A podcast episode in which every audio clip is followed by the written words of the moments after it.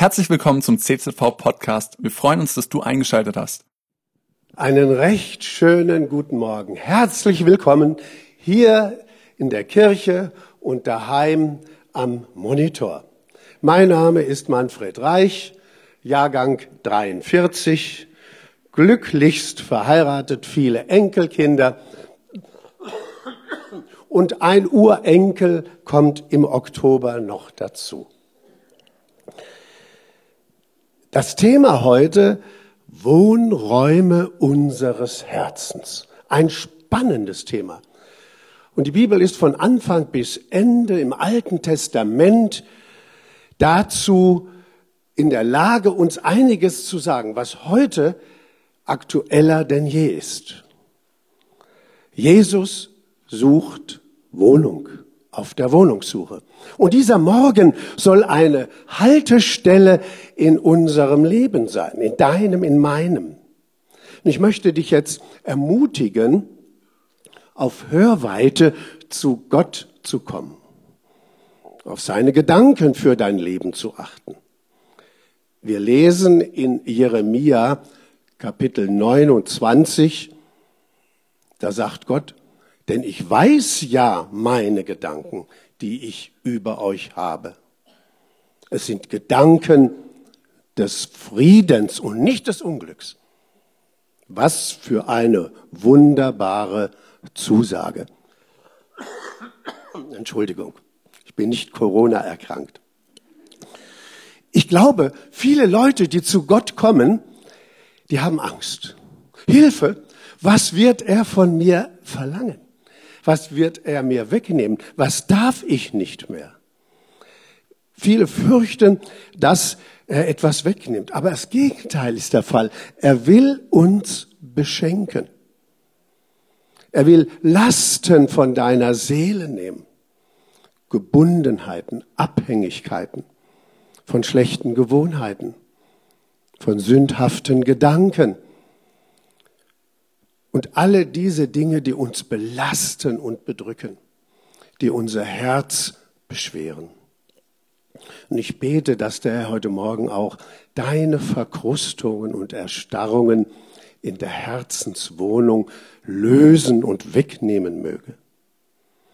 Wenn du das zulässt, dann wird etwas geschehen. Wir lesen es in der Offenbarung 21, Vers 5. Siehe, ich mache alles neu. Eine wunderbare Zusage. Das ist nicht nur so ein bisschen übertüncht, sondern da geht's um eine radikale Erneuerung. Vor vielen Jahren im Berufsleben war ich im Außendienst, Firmenfahrzeug unterwegs auf der Autobahn, Geschwindigkeit bei 150. Plötzlich ein Knall, ein Reifen ist geplatzt. Ich verliere die Beherrschung über das Fahrzeug. Und da hatte ich einen Schutzengel, liebe Leute. Und dieser Schutzengel hat gelenkt und gegengelenkt. Und er hat eingegriffen. Und ich weiß nicht mehr wie. Ohne einen Schramm, ohne einen Schaden kam ich an der linken Leitplanke zum Stehen. Dieser Reifen, stellte sich heraus, bei der Untersuchung war ein rund erneuerter Reifen. Da wird auf die Karkasse das abgefahrene alte Profil entfernt und ein neues drauf. Wie neu, aber es ist nicht neu. Jesus sagt, ich mache alles neu. Und das ist ganz was anderes, wie etwas rund erneuertes. Leute, da geht's wie die Bibel und sagt, so weit unbegreiflich für uns zunächst, bis wir es erfahren in einer lebendigen Beziehung, dass wir wiedergeboren werden. Im Geist, in Jesus, der dann in uns wohnt, in unserem Herzen. Und da geht es ja. Jesus auf der Wohnungssuche. Da schreibt dann eine Gemeinde in Laodicea, Offenbarung 3, Vers 20, ich stehe vor der Tür und klopfe an. Wenn jemand aufmacht, komme ich rein. Und dann passiert's. Das, was ich eben beschrieben habe. Und das kann jeder auf dieser Erde erfahren. Egal wie er ausschaut, wo er wohnt. Jesus richtet diese Worte, diese Aufforderung an jeden Menschen und er wartet. Er richtet sie damals in dieser christlichen Gemeinde in Laodicea, in Kleinasien, an Christen. Auch heute Morgen, wenn du sagst, ja, ich bin Christ, klopft er trotzdem an. Du wirst erkennen, warum und was damit verbunden ist. In unserem Lebenshaus gibt es viele Räume, die wir als persönliche Angelegenheit betrachten. Und wo wir immer wieder auch Jesus aussperren. Diese Wohnung ist gewissermaßen ein seelischer Fingerabdruck. Wird geprägt durch unsere Prägungen. Durch unseren Lebensstil kommt er zum Ausdruck, durch unsere Kommunikation. Und ich möchte euch jetzt ein Sketch vorführen. Es ist ein Ein-Personen-Sketch, den ich vor längerer Zeit mal, ja, das ist schon 3-4 Jahre her, in die Hände bekam und dachte, wow, das passt eigentlich zu diesem Wort Offenbarung 3, Vers 20, stehe vor der Tür und klopfe an. Ich möchte euch heute Morgen etwas von meinem Freund erzählen. Er ist ein netter Kerl, ich mag ihn, aber in der letzten Zeit musste ich mich doch sehr über ihn wundern. Also, vor kurzem erwähnte er am Telefon, dass er bald Urlaub hätte, aber kein Geld, um richtig zu verreisen. Da habe ich ihm gesagt, du komm zu mir.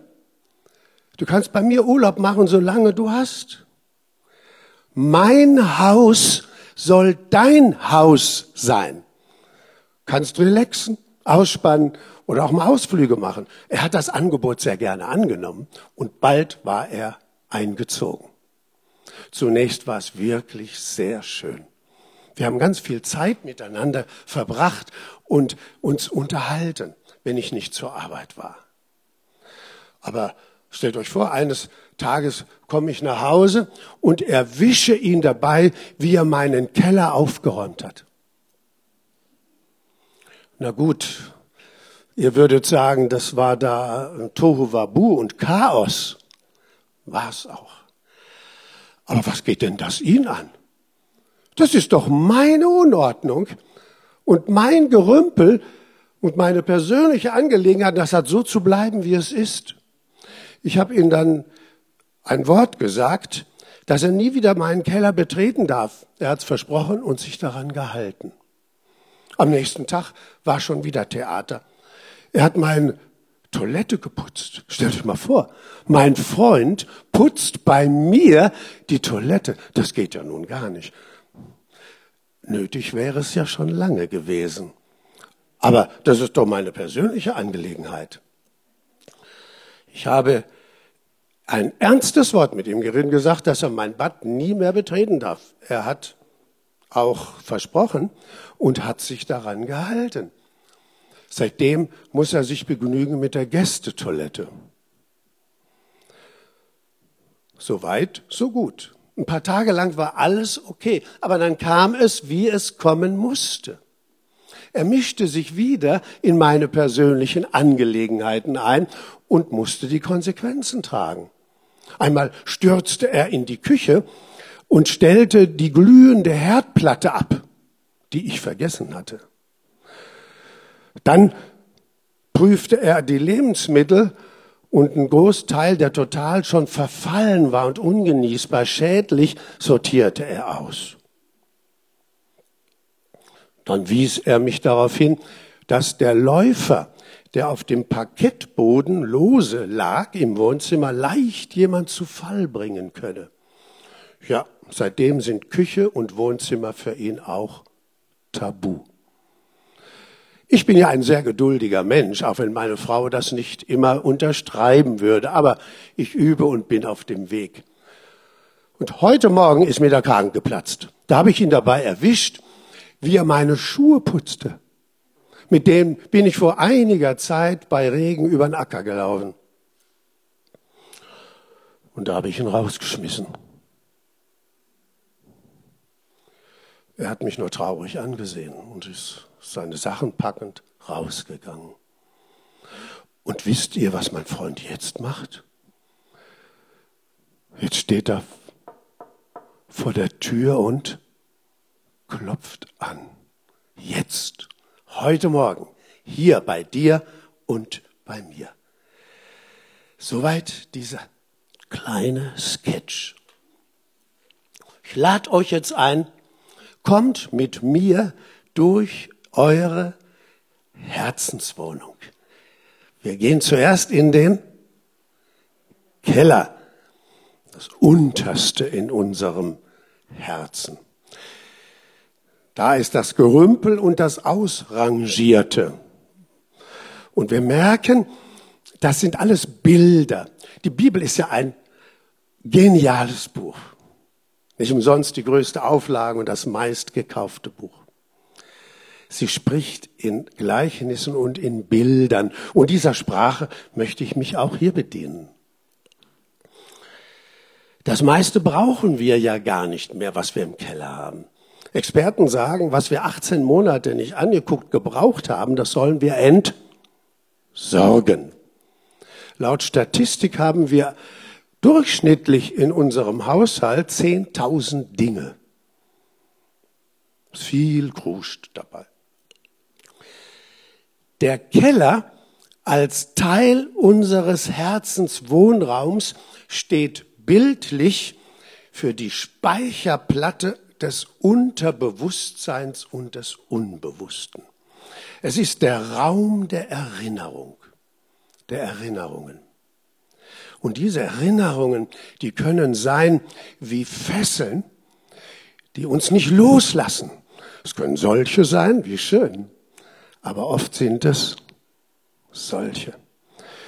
Und immer wieder werden wir an etwas erinnert, Dinge, die geschehen sind, die wir nicht loswerden, die uns bedrängen, bedrücken, unsere Seele belasten. Und diese Speicherplatte des Unbewussten lenkt und steuert auch unsere spontanen Empfindungen, unsere Gedanken, unsere Abwehr und Zustimmung aus dem Unterbewussten, aus dem Unbewussten heraus. Da kommen auch Träume, die uns immer wiederkehrend belasten. Wir können sie nicht einordnen. Ich muss an meinen PC denken und an das, was ich vor einiger Zeit mal hörte, das, was ich da gelöscht habe, weil ich es nicht mehr brauche. Und mit neuem Speicher, mit neuen Daten, dass Experten das nach Jahren wieder zum Vorschein bringen können. Eigentlich erschreckend. Kommt drauf an. Und so, liebe Leute, ist das mit den Erinnerungen, mit den Prägungen, mit den Traumata aus unserer Kindheit. Der Keller mit seinen oft dunklen Ecken symbolisiert das Verborgene in uns, was wir nicht beherrschen können. Und das, was Jesus anbietet, siehe, ich mache alles neu, damit wir das in den Griff kriegen, uns befreien können davon, ein Leben ohne Druck und mit Freude führen können. Das ist Wiedergeburt. Ich mache alles neu. Ich stehe vor der Tür und klopfe an. Der König David, der hatte solche Situationen in seinem Leben, wo er in Psalmen das niedergeschrieben hat. Und das passt genau da rein. Im Psalm 139 und Psalm 26, da schreibt er, wer kann merken seine verborgenen Fehler? Verzeih mir, Gott, meine verborgenen Fehler. Prüfe mich und mein Herz und zeige mir, wie ich es meine. Hast du nicht schon mal erlebt, dass jemand plötzlich auf Distanz ging? Verletzt war? Wollte ich doch gar nicht. Wieso? Hab doch nichts gesagt oder getan. Und da ist etwas uns Verborgenes in unserem Selbstbild passiert. Und wir wundern uns, dass diese Beziehung und jener Kontakt nicht klappt. Schon mal erlebt? Das sind die uns verborgenen Fehler. Und deshalb betet der David, Herr, zeige mir das, mach's mir bewusst, wo ich daneben liege, wo ich denke, ich bin feiner Kerl, ich liege richtig. was aus diesem Verborgenen, aus dem Unterbewusstsein herauskommt. Auch die Leute, die Perfektionisten sind und wünschten, sie könnten sich davon befreien, das ist zwanghaft. In der Kindheit und frühen Jugend hat man ihnen durch Erziehung und durch die Gegebenheiten in der Familie und in der Umgebung dieses aufgeprägt.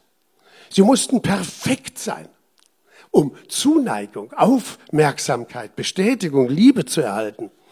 Und das hat sich eingeprägt, auch als Erwachsene. Und sie können gar nicht anders.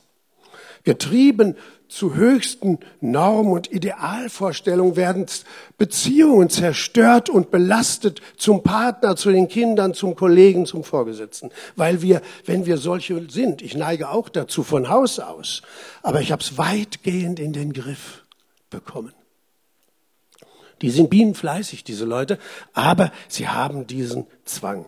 Das belastet den christlichen Glauben, ruiniert die Partnerschaft und zerstört Beziehungen. Alles das, wir sind immer noch im Keller. Wir merken, wie wichtig dieser Bereich unserer Herzenswohnung ist.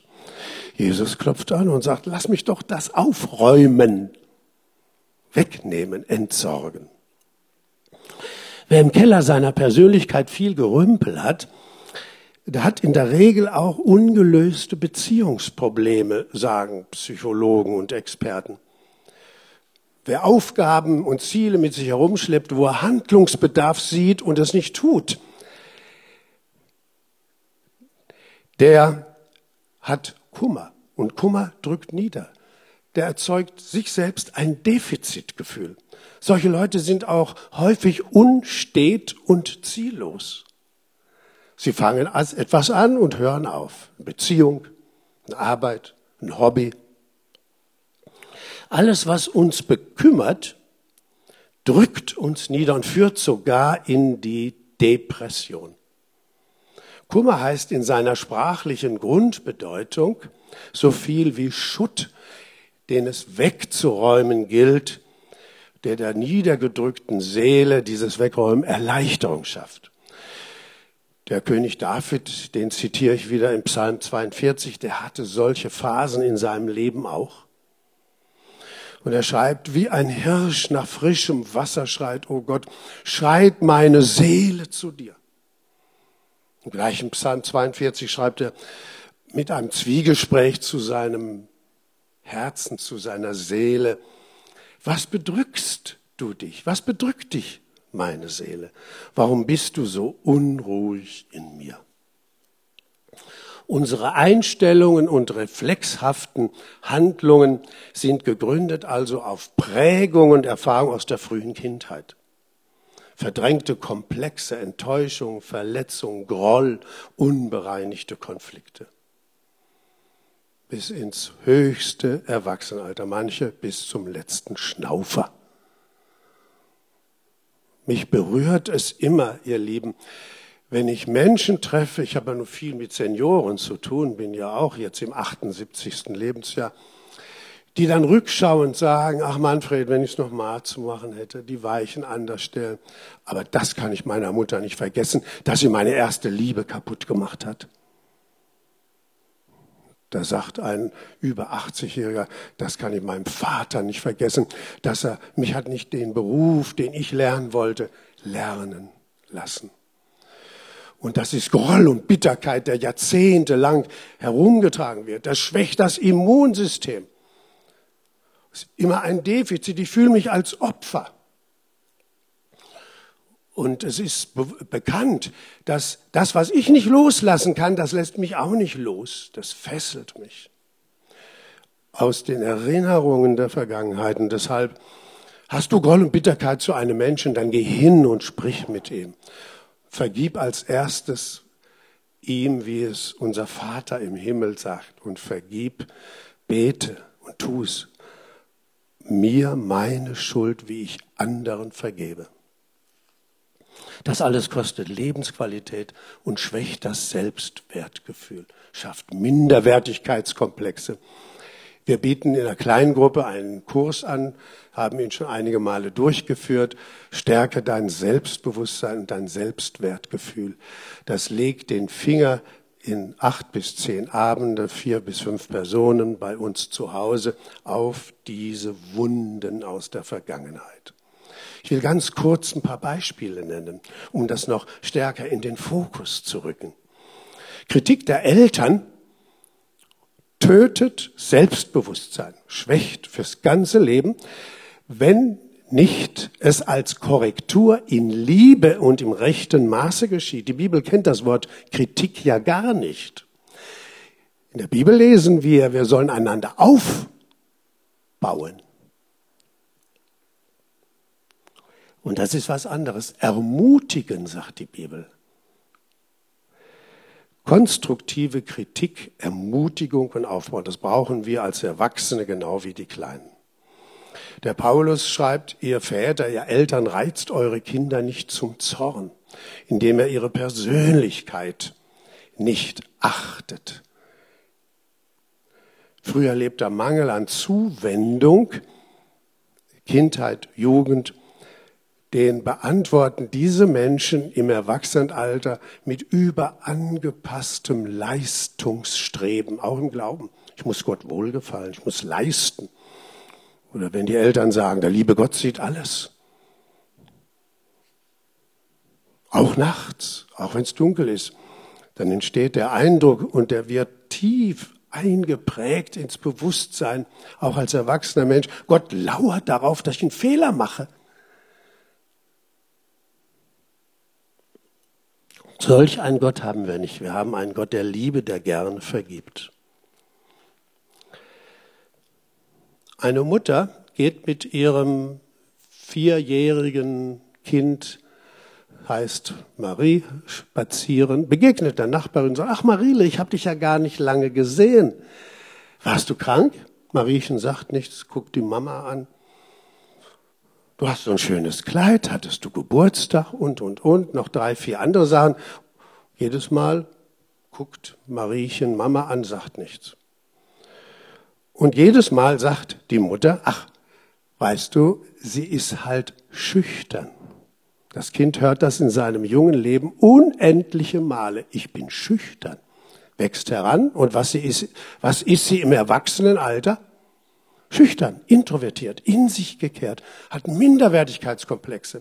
Wenn es darum geht, die Meinung zu sagen, zu einer Lösung beizutragen, andere sahnen ab, die haben die Lösung, sie auch, noch eine bessere, aber sie traut sich nicht, sie ist ja schüchtern. Ich könnte noch viele Beispiele, aber die Zeit lässt es nicht zu. Wir merken, wie wichtig das ist. Keller, wie wichtig unser Keller, dein Keller im Herzen ist. Und alles das, wo du Unbehagen empfindest, wenn du an Vergangenheit denkst, was Zwänge sind, bring sie unter das Kreuz. Kommt her zu mir alle, die ihr mühselig seid, sagt Jesus. Ich will euch erquicken, entlasten. Kommt mit ins Bad. Der Raum, in dem wir in den Spiegel schauen, da sehen wir uns, wie wir sind. Zerknittert, morgens vielleicht noch, und da haben wir, sagte mal jemand, den ganzen Tag Zeit, um uns zu entfalten. Der Raum, unser Spiegelbild. Wir kümmern uns um unseren Körper, pflegen das größte Organ, die Haut.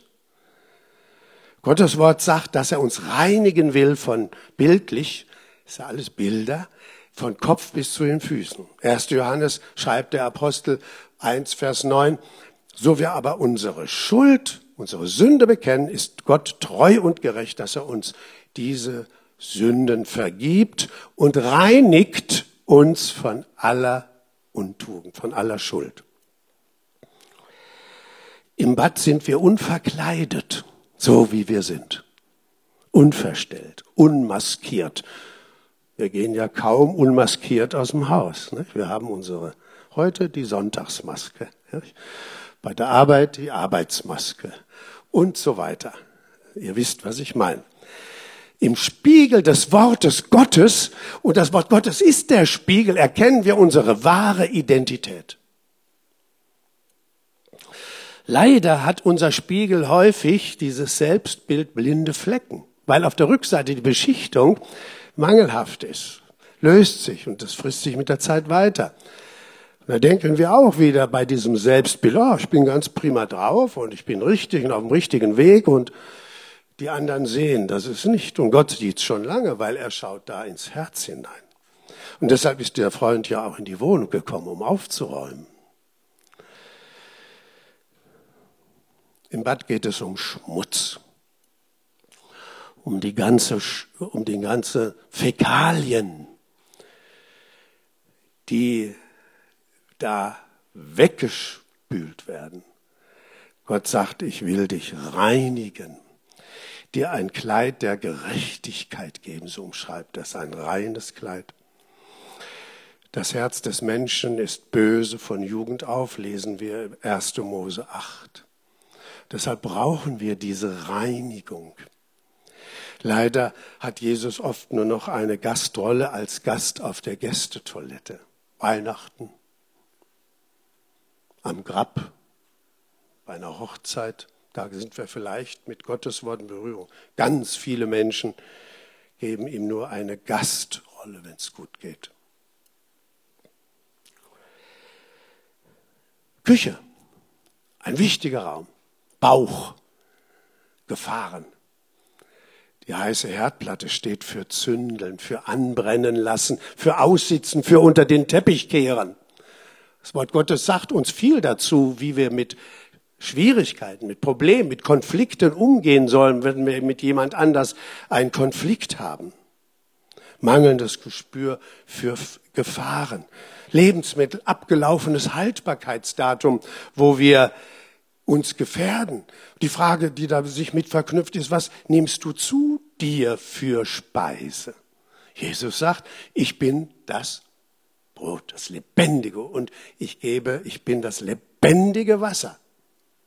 Deshalb ist es so wichtig, dass uns auch unser Freund, unser Herr und Heiland, unser Retter, Erlöser Jesus, wir Zutritt lassen, dass er uns zeigt, wo sind da die Gefahren? Was konsumierst du für deinen Geist, für deine Seele und für deinen Körper? Wir dulden Brandherde, unbereinigte Schuld, die schwelt. Leute, das kostet Lebensqualität.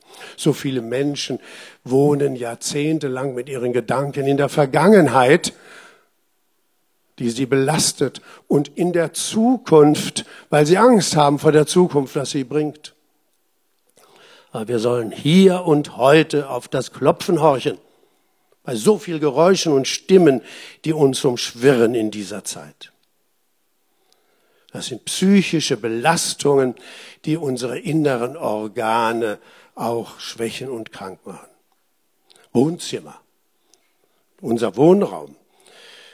Steht für die Beziehung zu Gott und anderen Menschen. Wir laden ein, wir reden über andere, wir haben Gäste, haben Gemeinschaft. Welche Gäste laden wir ein? Über was reden wir? Wer steht und was im Mittelpunkt? Ist es hilfreich? Hat es Tiefgang? Hat es Gehalt? Wen will ich damit ehren? Menschen? Meinen Schöpfer? Wohnzimmer, Hauptwohnraum, wo wir die Nachrichten hören, da steht auf das Fernsehgerät. Was hören wir? Kürzlich sagte jemand, höchstens noch die Hälfte von den schlimmen Nachrichten hören, weil sie uns niederdrücken. Und dann ist der lose Teppich. Der kann zum fliegenden Teppich werden, wenn ich stoppe und der Teppich rutscht weg. Gerade im Alter. Und hier geht es um das Thema Loslassen. Ich spreche ja viel mit Eltern und bin auch Wohnberater, werde manchmal in die Wohnung gebeten, kostenlos vom Kreis Seniorenrat. Dann komme ich da rein mit dem Rundumblick und sehe die Stolperfallen, die Schwellen, die Kabel, die Eselsohren an den Teppichen. Dann sage ich, weg damit. Ja, das war doch immer so. Das war noch nie so. Da kann da jeder kommen. Wissen Sie, das ist ein Stück der Erinnerung. Hat immer da gelegen, Herr Reich. Ich sage, ja, aber wir sind älter geworden, nicht? Und wir gehen nicht mehr so sicher. Das ist gefährlich. Weg. Und es steht auch stellvertretend dieses Bild loslassen, hergeben. Das ist nicht nur Sache für ältere Menschen. Das kann schon in jungen Jahren ausgeprägt sein. Fallgefahren. Manchmal haben wir selber eine Stolperfalle und dulden wir für andere Menschen, dass sie nicht zum Glauben kommen. Dann sind wir der Bremsklotz, also dieser Teppich auf glattem Parkett steht auch für das, wie wir reden und was sind das schlüpfrige Sachen, wo andere ausrutschen können darauf. Die Bibel betont immer wieder, wie wichtig unser Stand ist, der Boden, auf dem wir stehen. Jesus ist der Felsen, denkt man an das Haus, was auf Sand war zunächst. Anderer ist klüger, der tut's auf diesen Felsen, steht für den das Leben, auf was gründe ich es, was für ein Glauben. Jesus sagt in Johannes Evangelium 14, Vers 6, ich bin der Weg. Ich sage die Wahrheit, ich bin die Wahrheit und das wahre Leben. Ich schenke wahre Lebensqualität. Das ist der Weg. So viele sind auf dieser Zutat unterwegs. Eine Zutat im Leben. Da muss doch noch was sein. Und das und wonach und die Unruhe in der Seele, in dem Herzen treibt sie an. Sprüche 4 schreibt der David, wähle doch den geraden Weg und halte unbeirrbar daran fest. Weiche nicht ab, folge nicht dem Bösen. Hebräer 12 lesen wir, schafft sichere Wege für eure Füße. Und so viele Stellen, wo es um diesen Weg und um diesen Standort geht. Schuhe putzen. Ein Liebesdienst Gottes durch Jesus an der Menschheit. Ich denke an das Füßewaschen. Jesus sagt seinen Jüngern, weil er sieht, wie sie feilschen, wer darf rechts mal sitzen im Himmelreich und links und wer ist der Größte und so. Und das stinkt Jesus natürlich, dafür ist er nicht gekommen, um zu herrschen, sagt er. Ich bin gekommen, um zu dienen und wer da groß sein will in meinem Reich, der soll hier ein Diener sein. Leute, und für Demut brauchen wir viel mehr Mut für alles andere. Ich bin von Haus aus auch ein stolzer Typ. Und bitte immer wieder, dass der Herr mir mehr Demut schenkt. Bin schon lange in der Nachfolge, aber das ist das Fleischliche. Aber ich darf zum Kreuz kommen und sagen, Herr, du siehst das, bitte vergib mir, ich bedauere das, ich bereue das. Jesus dienen. Sag mal, gab es Zeiten, wo du Jesus sehr nahe warst? Vielleicht in einer Krise deines Lebens, wo du gemerkt hast, hier hilft nur noch beten. Du hast es getan. Herr, ich verspreche dir, wenn du das tust und mir hilfst, dann werde ich.